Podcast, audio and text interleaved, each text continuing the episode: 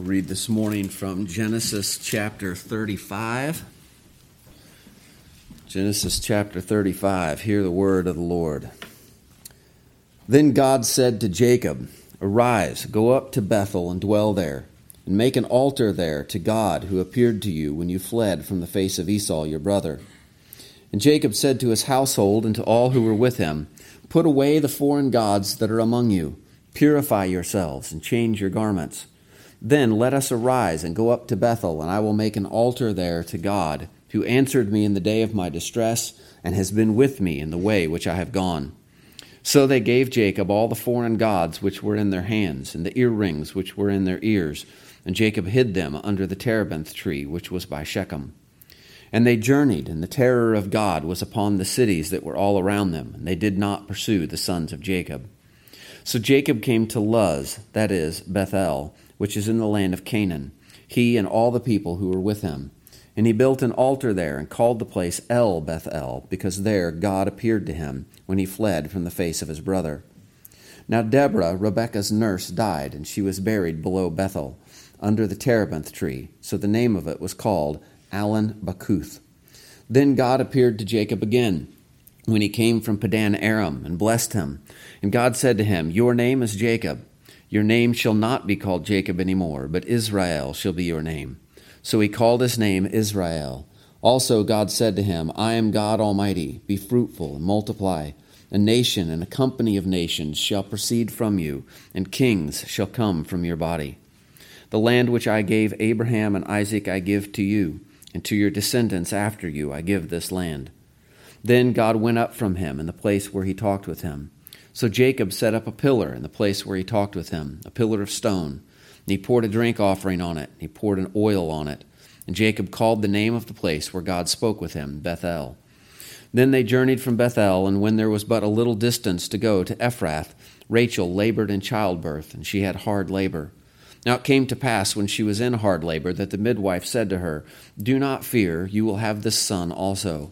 And so it was, as her soul was departing, for she died that she called his name Ben Oni, but his father called him Benjamin. So Rachel died and was buried on the way to Ephrath, that is, Bethlehem. And Jacob set a pillar on her grave, which is the pillar of Rachel's grave to this day. Then Israel journeyed and pitched his tent beyond the tower of Eder. And it happened, when Israel dwelt in that land, that Reuben went and lay with Bilhah, his father's concubine, and Israel heard about it. Now the sons of Jacob were twelve.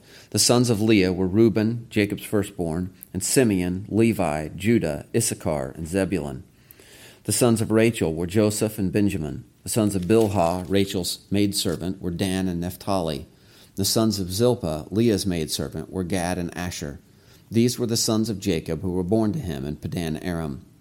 Then Jacob came to his father Isaac at Mamre in Kirjath Arba, that is, Hebron where Abraham and Isaac had dwelt. Now the days of Isaac were one hundred and eighty years. So Isaac breathed his last and died, and was gathered to his people, being old and full of days. And his sons, Esau and Jacob, buried him. Well, the grass withers, the flower fades, but the word of our God stands forever. You may be seated.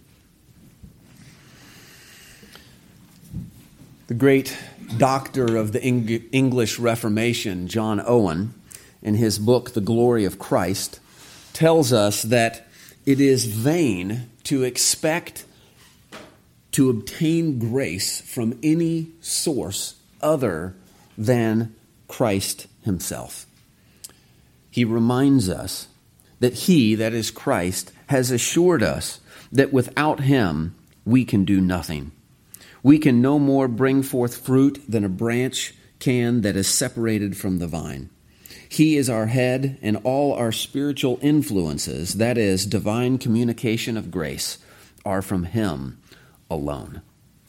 Well, this morning, as we look at Genesis 35, I want us to see that both fruitfulness and dominion are accomplished by the power of God in Christ and not by man's efforts.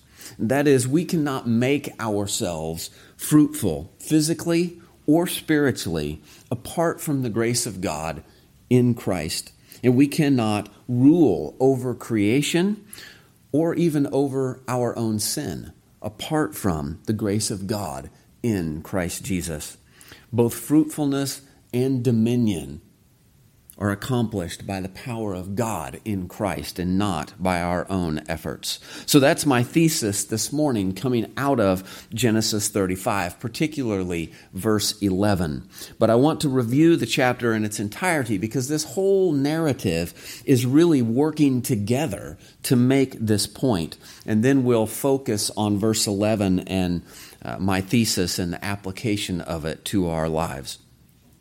As we ended chapter 34, we saw that once again Jacob found himself in a desperate situation and in need of refuge and deliverance. Uh, this has been the story of Jacob's life, has it not?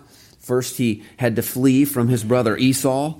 Then he fled from his uncle Laban. And now he finds himself in need of fleeing from the Canaanites. His sons, Simeon and Levi, had taken judgment into their own hands and had slaughtered the men of the city of Shechem. And they made Jacob and his household odious to the inhabitants of Canaan. Jacob feared that the men of the country would gather themselves together and seek to destroy him and his household. He said this in verse 30 of chapter 34. Then Jacob said to Simeon and Levi, You have troubled me by making me obnoxious among the inhabitants of the land, among the Canaanites and the Perizzites. And since I am few in number, they will gather themselves together against me and kill me. I shall be destroyed, my household, and I. But as chapter 35 begins, we, we see on the threat, on, you know, on the heels of this new threat that Jacob faces, we see that God once again steps in and delivers Jacob. And so in verse 35, God speaks to Jacob.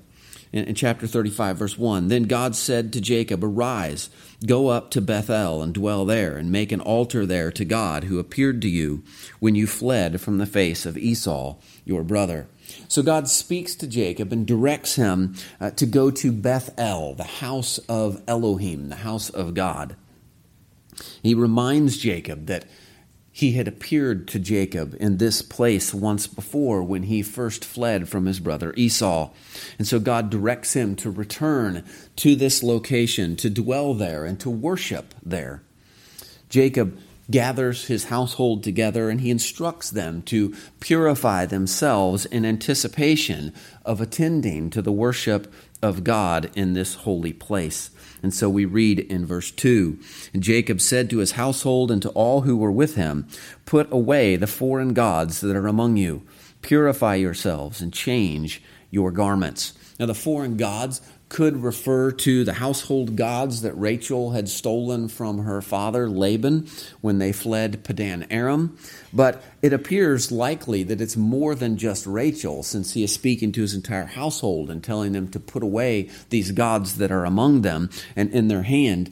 Uh, it, it's likely that some of Jacob's household, having lived in close proximity to this Canaanite city of Shechem, had begun to worship the Canaanite gods of the culture. Perhaps there are even those women who were taken captive by Jacob's sons in chapter 34 and are now part of his household and have brought with them the Canaanite gods that they worshiped. And so Jacob instructs his family and his household to put away these idols, these foreign gods, to cease worshiping them and to worship God alone. Now, God had not specifically instructed Jacob uh, to do this, but Jacob seems to discern that this is the proper and correct thing to do, to worship God exclusively. And so he, he tells his household to put away these foreign gods that they have been worshiping, to purify themselves, and to change their clothes. Now, we don't know how much Jacob might have understood either by direct revelation that is not recorded for us or by instruction from his father and his grandfather. The laws regarding purification won't actually be given until about 400 years after this, during the time of Moses. it's possible, though, that Jacob has gathered his household together and is looking at them, and that his sons are standing before him with their clothes and their hands still stained with the blood of the men of Shechem. And so Jacob tells them to wash themselves, to purify themselves, to change their filthy garments in preparation for worshiping God. This should be an example to us of the father's duty to prepare his family at home for the worship of God. Preparation and instructions are given ahead of time so that when the household reaches Beth El, the house of Elohim, the house of God, that they will be prepared both in spirit and in body to worship God with reverence and purity. And we see that the members of his household don't argue with him. They don't try to cling to these foreign gods. They readily give them up to him, along with the earrings they're wearing. Now, this is not to say that jewelry is idolatrous uh, de facto. Right? If we remember back, Abraham's servant, when he went to find a wife for Isaac, met Rebekah, and he gave her rings and bracelets of gold to wear in chapter 24. But these earrings were perhaps associated with the foreign gods that they were worshiping. So they not only had to abandon the obvious trappings of their foreign uh, false worship, the idols themselves, but the, the seemingly insignificant uh, things that might be overlooked that were part and parcel of this false worship. Jacob takes these things and he buries them beneath a tree, and they depart Shechem and travel towards Bethel. And once again, we see that God is with him to protect and serve him. Jacob's fear had been that the men of the various cities of the culture would gather themselves together to attack him. But we read in verse 5 And they journeyed, and the terror of God was upon the cities that were all around them, and they did not pursue the sons of Jacob. So God steps in and delivers Jacob from this threat. And Moses, again, is the human author here, inspired by the Holy Spirit. But those who first read this account, the Israelites who have come out of Egypt, some of them likely, uh, we don't know exactly at what point during the wilderness journeys Moses penned this. Some of them may have been adults who came out of Egypt. Many of them might have been children at the time that they left the land of Egypt. They're wandering through the wilderness, anticipating entering the promised land. And one of the key uh, events in their exodus from Egypt was the crossing of the Red Sea, where they saw the entire Egyptian army drowned. The Egyptians had begun to follow them through the Red Sea and then had stopped and turned and fled, recognizing that God was fighting on behalf of Israel. And after this event occurred, Moses led the people in singing a song in Exodus chapter 15, part of which reads like this The people will hear and be afraid. Sorrow will take hold of the inhabitants of Philistia then the chiefs of Edom will be dismayed. The mighty men of Moab, trembling, will take hold of them. All the inhabitants of Canaan will melt away. Fear and dread will fall on them. By the greatness of your arm, they will be as still as stone, till your people pass over, O Lord, till the people pass over whom you have purchased. You will bring them in and plant them in the mountain of your inheritance, in the place, O Lord, which you have made for your own dwelling, the sanctuary, O Lord, which your hands have established. The Lord shall reign forever and ever. This is the song of Moses, sung by the people of Israel, Jacob's descendants, 400 years after the events of chapter 35. And I think as Moses writes this account of their ancestor, their father, Jacob, and they read this, they might possibly remember the words of that song they had sung at that event and, and, remember that song with confidence that God had once done this for Jacob and he would do it again for them as they entered the promised land. God made the inhabitants of the land still as stone because of the terror of the Lord, so that Jacob could safely travel to Bethel. In verse 6, we then read So Jacob came to Luz, that is Bethel, which is in the land of Canaan, he and all the people who were with him. Now, the original place of this, uh, the original name of this place is Luz, which means to depart. And so it's recorded here for us to remind us that this was the location at which Jacob encountered God as he departed from the promised land. But the name has been changed now to Beth El, house of Elohim, or house of God. And so Jacob comes there, he builds an altar as God had instructed him, and he worships. In verse 7, it says that he called the place El Beth El, or God of the house of God. When he had fled from Laban in chapter 31, God spoke to him, and God identified himself as the God of Bethel, or the El Bethel. So Jacob is simply using the name that God has used to identify himself. Now it appears that in the seven to ten years that Jacob and his household dwelt near Shechem, that he may have visited his father's household, likely did. His mother, Rebekah, appears to have passed by this point, and her nurse, Deborah, who had come with her from the land of Padan Aram, appears to have come back to Jacob's household to serve his wives, who were also from that same country. And so uh, Deborah has now died, and she is buried below Bethel.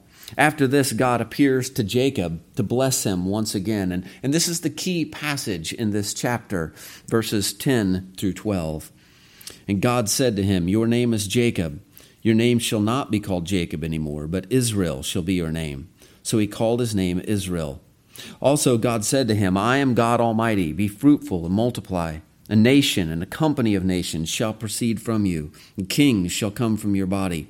The land which I gave Abraham and Isaac I give to you, and to your descendants after you I give this land.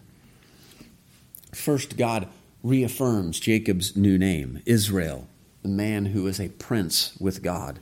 Then he reaffirms the covenant promises.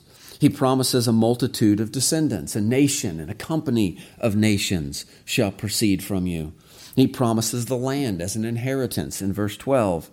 But he also promises at the end of verse 11, and kings shall come from your body. Now, obviously, there is an immediate reference in these promises to the nation of Israel, comprised of the 12 tribes of Israel, a company of nations. They're the ones who are the first audience reading this account as they moved through the wilderness towards their inheritance in the land. But it points past them at the same time. Commenting on this passage, Matthew Henry says, These promises had a spiritual signification, of which we may suppose Jacob himself had some notion, though not so clear and distinct as we now have. For without doubt, Christ is the promised king, and heaven is the promised land.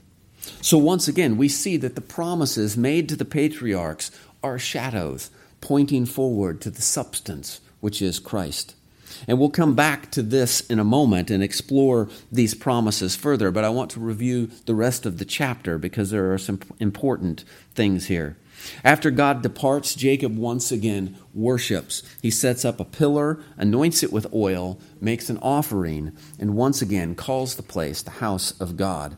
But then the narrative changes, and we have recorded for us the death of Jacob's beloved wife, Rachel. As they left Bethel, Rachel is pregnant and she goes into labor. She delivers another son, names him Ben Oni, son of my sorrow, and then she dies. Jacob, however, renames him Benjamin, son of my right hand. He erects a pillar to mark Rachel's grave, and the scriptures are insistent on pointing out the location of her grave as being near Ephrath, which is Bethlehem.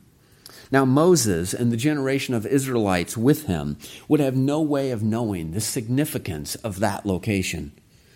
It will become the city of David, it will become the birthplace of the promised king, the Messiah.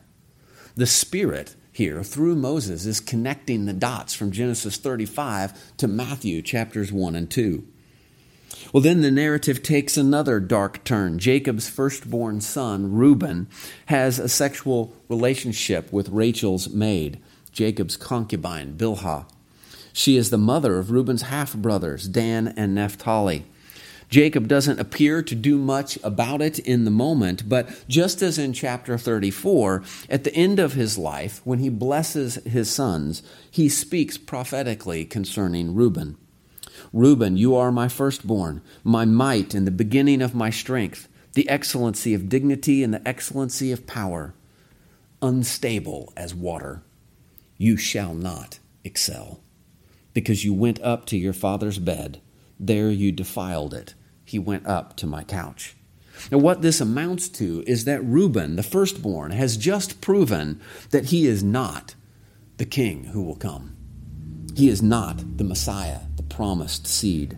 Simeon and Levi had proved that in chapter 34 uh, by their events and, and their actions there. The next section of the chapter then lists Jacob's sons for us. Again, now that Benjamin is born, all 12 sons are now alive. And we see them listed this time uh, by who their mother is. Instead of being listed in strict birth order, they are listed according to who their mother is. Leah's sons are listed first, and we quickly see that the first three sons of Jacob are disqualified by their actions in this chapter and the last. They're disqualified to be the line through whom the promised Savior would come. Judah is the fourth in line. But then Rachel's sons are listed next Joseph and Benjamin, and then the two maids' sons. So the question is will Judah, the fourth son, be the one? Or will it be the firstborn of Rachel, Joseph? Or the youngest son, Benjamin, the son of my right hand, following in his father's footsteps as the youngest son? Now we have the benefit of knowing the rest of Scripture, and so we know it was Judah. We know that Jacob will prophesy over Judah at the end of his life as being the one through whom the promised king would come. The scepter shall not depart from Judah, nor a lawgiver from between his feet, until Shiloh comes, and to him shall be the obedience of the people. So the promise of kings here in chapter 35 will be fulfilled through Judah's line, not through Reuben, not through Simeon, not through Levi, not through Joseph or Benjamin, but through Judah. The chapter then closes with an account of the death of Isaac. He is buried by his two sons, Esau and Jacob. And interestingly, it lists them in that order as Esau and Jacob. Everywhere else we've read, it listed Jacob and then Esau. Jacob taking the preeminence because he was the one who inherited the covenant blessings. Here it lists them by birth order Esau as the firstborn. But it shows us it's making the point, it's reminding us Esau is the firstborn, but he is not the one who inherits the promises. The whole chapter is working together to make this point. The promised seed will come through one of Jacob's sons, and it won't be the three oldest. And we know that Jesus, the King, will be born to the line of Judah in the town of Bethlehem. And these things are here in chapter 35 of Genesis and hints and shadows. But now let's go back to verse 11 and deal with the details of this promise of a king. Chapter 35, verse 11 reads like this And God said to him, I am God Almighty, be fruitful and multiply. A nation and a company of nations shall proceed from you, and kings shall come from your body. So let's begin by establishing the elements of the covenant promises that are being made here. First, God identifies himself as the one who is in authority. He is the covenant Lord, dictating the terms of the covenant, making these promises. The second element is the command or the promise uh, of fruitfulness and multiplication. The third element is the promise of a nation, a company of nations. The fourth element is the promise of kings. The fifth and final element is the promise of the land in verse 12. These are all elements that we've seen before in the promises that have been made, particularly in chapter 17, where God establishes the covenant with Abraham. But the way they are stated here is significant.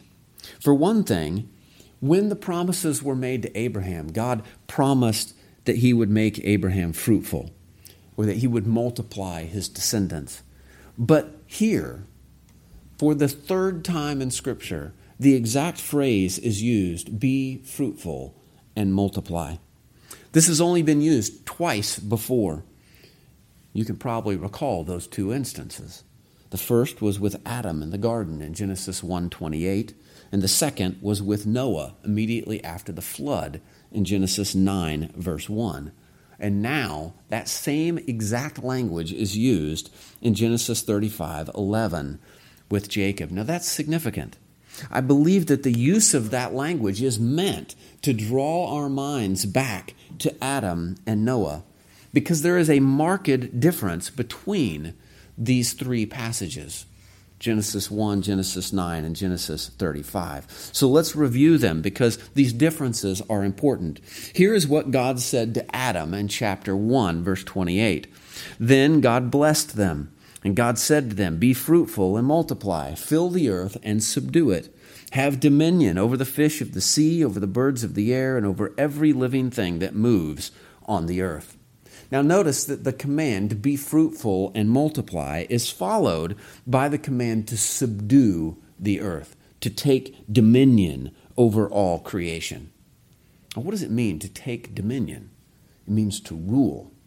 That's the job of a king. And so we can look at Adam in the beginning of Genesis and see that he was given three roles to fulfill by God. Adam was to be a prophet, passing on to the rest of humanity what God had instructed him, the words that God had spoken to him. He quite obviously failed in this. Adam's wife, Eve, did not accurately recite the words of God when conversing with the serpent. Adam was to be a priest. He was to tend and keep the garden, which was a temple of sorts. It was the place where God dwelt with man. Adam failed in this when he allowed the serpent to invade that holy space with lies and temptation. And Adam was to be a king, ruling over God's creation. And he failed in this when he allowed the servant and serpent and, and sin itself to rule over him and his wife. He was then exiled from the garden. And we see in the remainder of the Old Testament, as we read through it, that these three roles of prophet, priest, and king are divided up at this point with three different groups of men. When they're never found all three roles in one man again until the coming of Christ in the New Testament. Our confession points out in chapter 8 of Christ the mediator that Christ fills all three of these roles, becoming for us prophet, priest, and king. But these three roles throughout the Old Testament are divided up amongst three different classes or three different groups of men. And any one particular person who is ordained into one of these offices is usually anointed with oil. Prophets are anointed with oil, priests are consecrated and anointed with oil, and the kings are anointed with oil. So when God comes in the flesh to take on these three roles in one person, he is called the Christ, which is a Greek word that means the anointed one. In the Old Testament, different men were anointed by God for different roles, but with the coming of Christ, there is now only one who is God's anointed, and that is Christ Jesus. He is our prophet, priest, and king more than that, really. He's not just a prophet speaking the words of God, he is the Word of God made flesh. He isn't just another priest, he is our great high priest who sacrificed himself for our atonement and lives forever, always making intercession for us. And he isn't just another king. He is, as we have already read this morning, the King of kings and the Lord of lords. He is, as he is called in 1 Corinthians chapter 15, the last Adam. Adam, at the beginning of human history, was given these three roles and failed in all three of them. Christ, at the end of the ages, succeeds in fulfilling all three of these roles in which Adam failed. Now let's look at Noah in Genesis chapter 9. And I'm going to read verses 1 through 7. So God blessed Noah and his sons and said to them, Be fruitful and multiply and fill the earth.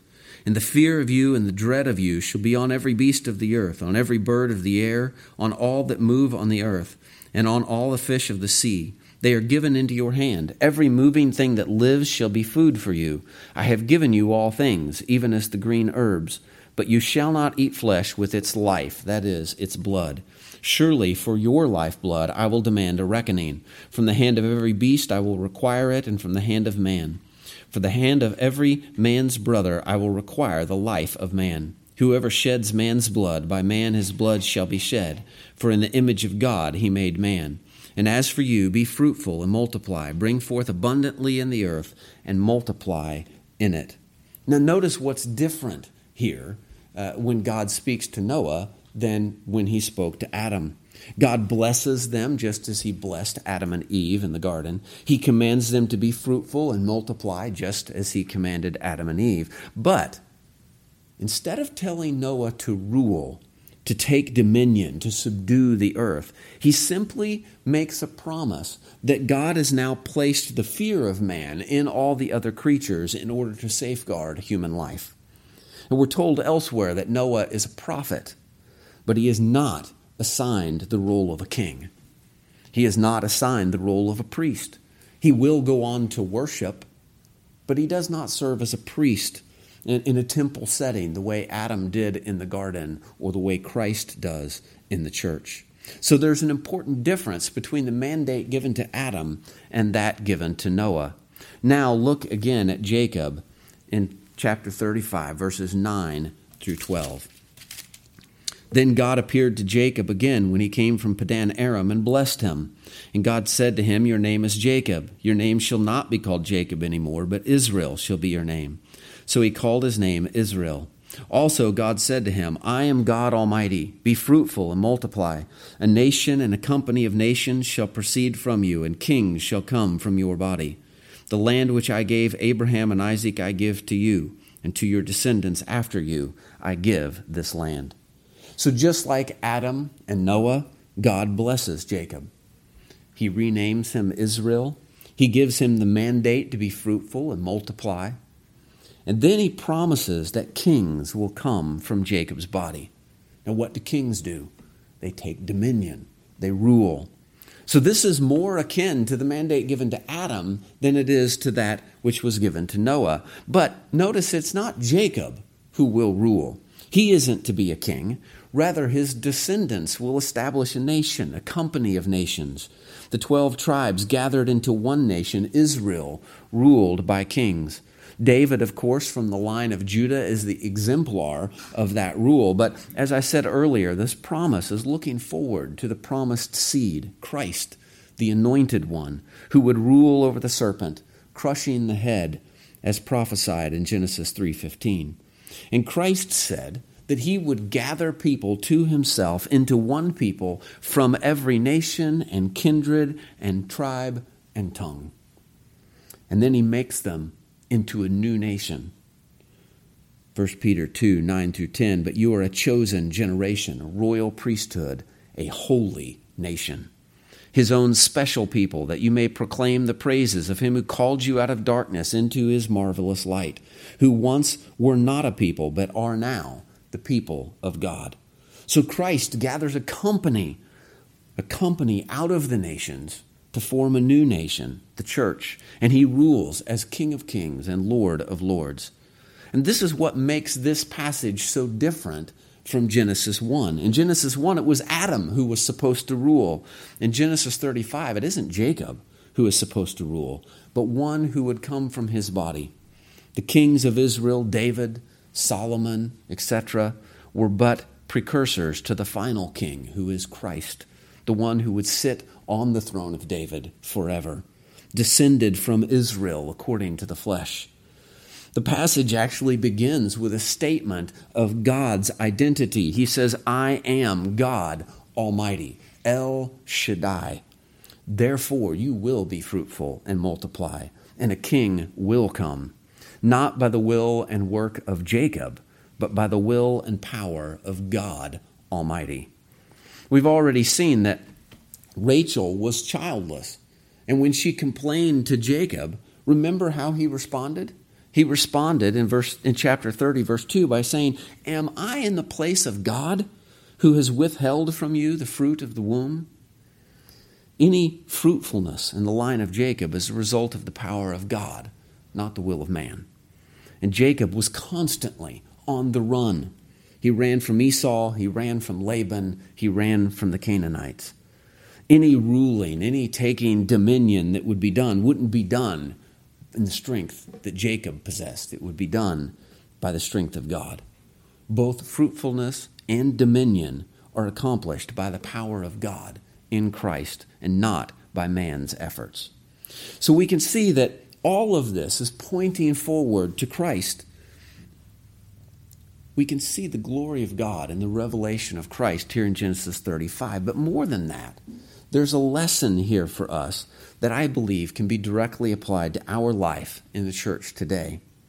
Last Lord's Day, we saw that Simeon and Levi took upon themselves the task of judgment, uh, of executing justice.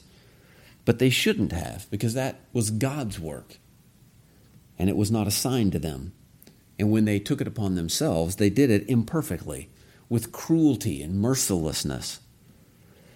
Thereby, they created a situation in which Jacob found his household in danger once again. And from their example, we addressed the issue of church growth. Uh, that it's the work of God to grow his church, not the work of men. That we are called to do works to proclaim the gospel, but we have to leave the actual work of regenerating the hearts of men, the actual work of growing the church, in the hands of God. Well, now we see this morning that that fruitfulness and dominion are accomplished by the power of God and not by our own efforts. We've compared verse 11 to Genesis 1 and Genesis 9. Now I would like to compare it to Matthew chapter 28, the passage we commonly refer to as the Great Commission. Now remember the elements that we've seen here in chapter 35 the mandate to be fruitful and multiply, the promise of a nation, of dominion, of an inheritance, and all rooted in the authority and power of God as the one who would accomplish these things where Adam had previously failed. Now listen to the great commission given by Christ to his church just before his ascension. And Jesus came and spoke to them, saying, All authority has been given to me in heaven and on earth. Go therefore and make disciples of all the nations, baptizing them in the name of the Father and of the Son and of the Holy Spirit, teaching them to observe all things that I have commanded you. And lo, I am with you always, even to the end of the age. Amen. Those are the same elements from Genesis 35, and they're present in Matthew 28. Christ is God Almighty with all authority in heaven and on earth. He will build his church. Our calling is to go into the nations and disciple those he regenerates and adds to our number from among all the nations as he creates a new nation for himself. We are to baptize them into the covenant community as members of this new nation, one nation comprised of a company of people from all nations. We are to teach them to obey all that he has commanded as our king. It's kings who have the authority to issue commands that must be obeyed. And we can do all of this with a confidence that the king is with us as we go, just as Jacob had been confident that God was with him. In verse 3, he had said that God has been with me in the way which I have gone. So, as we contemplate the task of disciple making, the task that we have been assigned, we must remember that both fruitfulness and dominion are accomplished by the power of God in Christ, not by our own efforts. As John Owen reminded us in that quote I shared at the very beginning, we can bear no fruit. No fruit in disciple making, no fruit in our own sanctification, no fruit of any kind apart from the power of Christ at work in and through us. We certainly can't take dominion and rule over creation, the church, or even our own sin apart from Him. All authority is His. It is His voice that the wind and the waves obey, not ours. It is His name that the demons fear, not ours. It is His power and work that destroys the devil, not ours. It is His power at work in us that sanctifies us, not our own. And it is His power that grows the church. And when we preach Christ and we make disciples and we teach them to obey all of His commandments, we must do so as Paul said that he did in his own ministry, striving according to His working, which works in me mightily. If we would heed that admonition that we saw last week in chapter 34, not to take upon ourselves the work which is reserved for God alone, we must learn that even in attending to the work that He has given us, that we are not to work in our own strength, but in His. The mandate given to Israel in verse 11 is not so much a mandate as it was to Adam, as it is a promise. God would do this. He would cause Israel to multiply and become a nation of nations. He would cause kings to arise and rule over that nation. He would give them the land as their inheritance. But they would have to trust the promises and wait on God's timing. He would send them to Egypt as slaves for 400 years first. Then he would bring them out with great power and glory and establish the nation and give them the land and raise up kings. But even so, they would still wait for that one king to come, the one who would rule over the serpent, who would rule over all creation.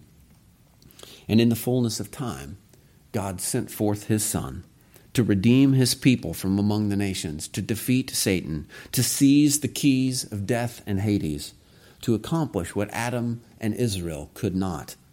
And now, as we live in the world as citizens of the heavenly kingdom, awaiting the return of the King, we also must trust in the promise of God, knowing that fruitfulness and dominion are His work and accomplished by His power. So, as we labor in our own sanctification, putting sin to death, we do so by the power of God at work in us by His Spirit. As we labor in disciple making, teaching, and obedience, we do so by the power of God at work among us by His Spirit. And I would submit to you that our dependence on the Spirit is best seen in our dependence on the Word of God, given by the Spirit for our instruction and for our sanctification, and also in our obedience in worship. We see this in Jacob's life, even here in chapter 35. He hears the word of God in verse 1, and then he obeys. He worships as he was instructed to do. He builds an altar, he makes offerings. Christ prayed for us in John 17. Praying to the Father, he said, Sanctify them by your truth. Your word is truth. Our sanctification is dependent upon the Word of God at work in our hearts. Our task of proclaiming the gospel to the nations and making disciples is dependent upon the Word of God bringing forth faith in the hearts of men. So then, faith comes by hearing, and hearing by the Word of God. We're not justified by our works, but by Christ's. We are not sanctified by our works, but by His Word at work in us. It's all too easy to drift into a sort of legalism that says, I must do these things or I'm not actually being a Christian. Or if you're not doing these things, you're, you're not a real Christian. But that, in essence, is doing what Simeon and Levi did in chapter 34, taking judgment into our own hands. As the reformers used to say, we are saved by faith alone, but not by a faith that is alone. That is, our faith is followed closely by works, but those works are to be done by the power of the Spirit, not our own sinful effort. If you're striving in your own effort to, to, to seek to make yourself right in God's eyes, to, to, to be justified, before God by your own good works, or if you're striving to, to do things so that you can appear good in the eyes of men, to, to put your sin to death by your own strength of will, then you're attempting to do Christ's work for him, and you will accomplish nothing. John Owen, in that quote that I shared at the beginning, was referencing Jesus' words in John 15 where he said, Abide in me, and I in you. The branch cannot bear fruit of itself unless it abides in the vine. Neither can you unless you abide in me. I am the vine, you are the branches. He who abides in me, and I in him, bears much fruit, for without me you can do nothing. If we seek our justification, our sanctification, or the work of discipleship in the world, apart from Christ, we accomplish nothing. It must be done according to the power of God in Christ working through us. As Paul questioned the believers in the churches of Galatia, saying, Are you so foolish? Having begun in the Spirit, are you now being made perfect by the flesh? We are to turn to Him in dependence, not the pride of self effort, but in dependence upon His Spirit working through us. We must go to Him in prayer and plead the promises of His Word, for He has promised that He would work through us by His Spirit. For it is God who works in you both to will and to do for His good pleasure. Philippians 2:13. And in Philippians 1 6, he who has begun a good work in you will complete it, not by our effort, but by the power of the Spirit. So let us, with Jacob, trust the Word of God to do its work by the power of the Spirit in us and through us, knowing that fruitfulness and dominion are accomplished not by our efforts, but by the power of God working through His people. Let's pray.